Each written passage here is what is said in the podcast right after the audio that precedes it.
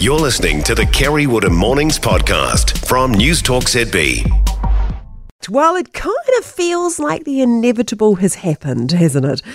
After receiving his final, final warning a few weeks back, it wasn't going to take much for Stuart Nash to lose his portfolios and job as a minister. Especially as many thought Prime Minister Chris Hipkins' actions over his previous cabinet manual discretions were not firm enough. So this time around, it has been revealed that Stuart Nash sent an email to two of his donors revealing confidential information from cabinet discussions that was of interest to them.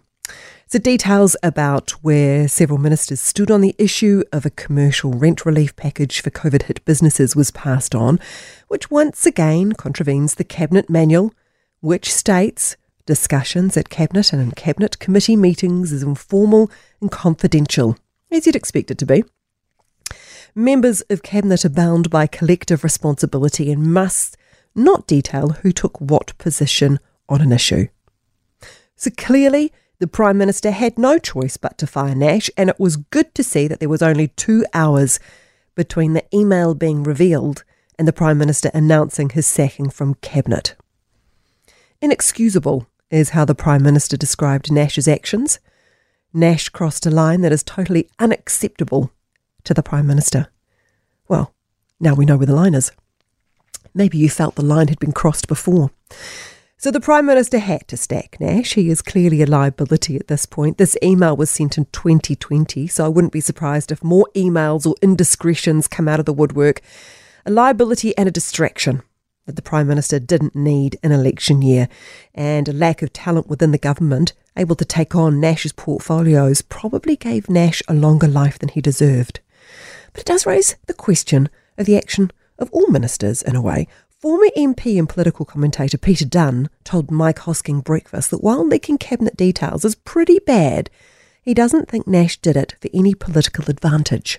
I don't really think there's any suggestion that he was leaking for any particular advantage. It was no. just that he liked a big note. And I think that's the saddest bit about it. He's destroyed his career because he liked to brag in Sky, uh, rather than because of anything that he's done that's sort of you know, wrong, illegal, or immoral. And that's all very well, but he still did it. And it's not acceptable. It might not have been done for Nash's political advantage, but it does raise the question of the action of ministers, all ministers, and what we should accept. Look, I'm, I'm not hugely surprised, and I doubt you are either, about Nash's actions. I'm sure Nash is not the only minister in any government to have had a conversation with an interested party about policy, maybe just giving them a bit of a heads up about which way the government is swaying, although I don't think they're all silly enough to record it in writing in an email. But we know that ministers and their departments are lobbied by various different groups all the time lobbyists, academic and researchers, business organisations, federations, charities, community and activism groups, depending on how closely aligned in values, I'm sure they have been given the occasional heads up in the past as well.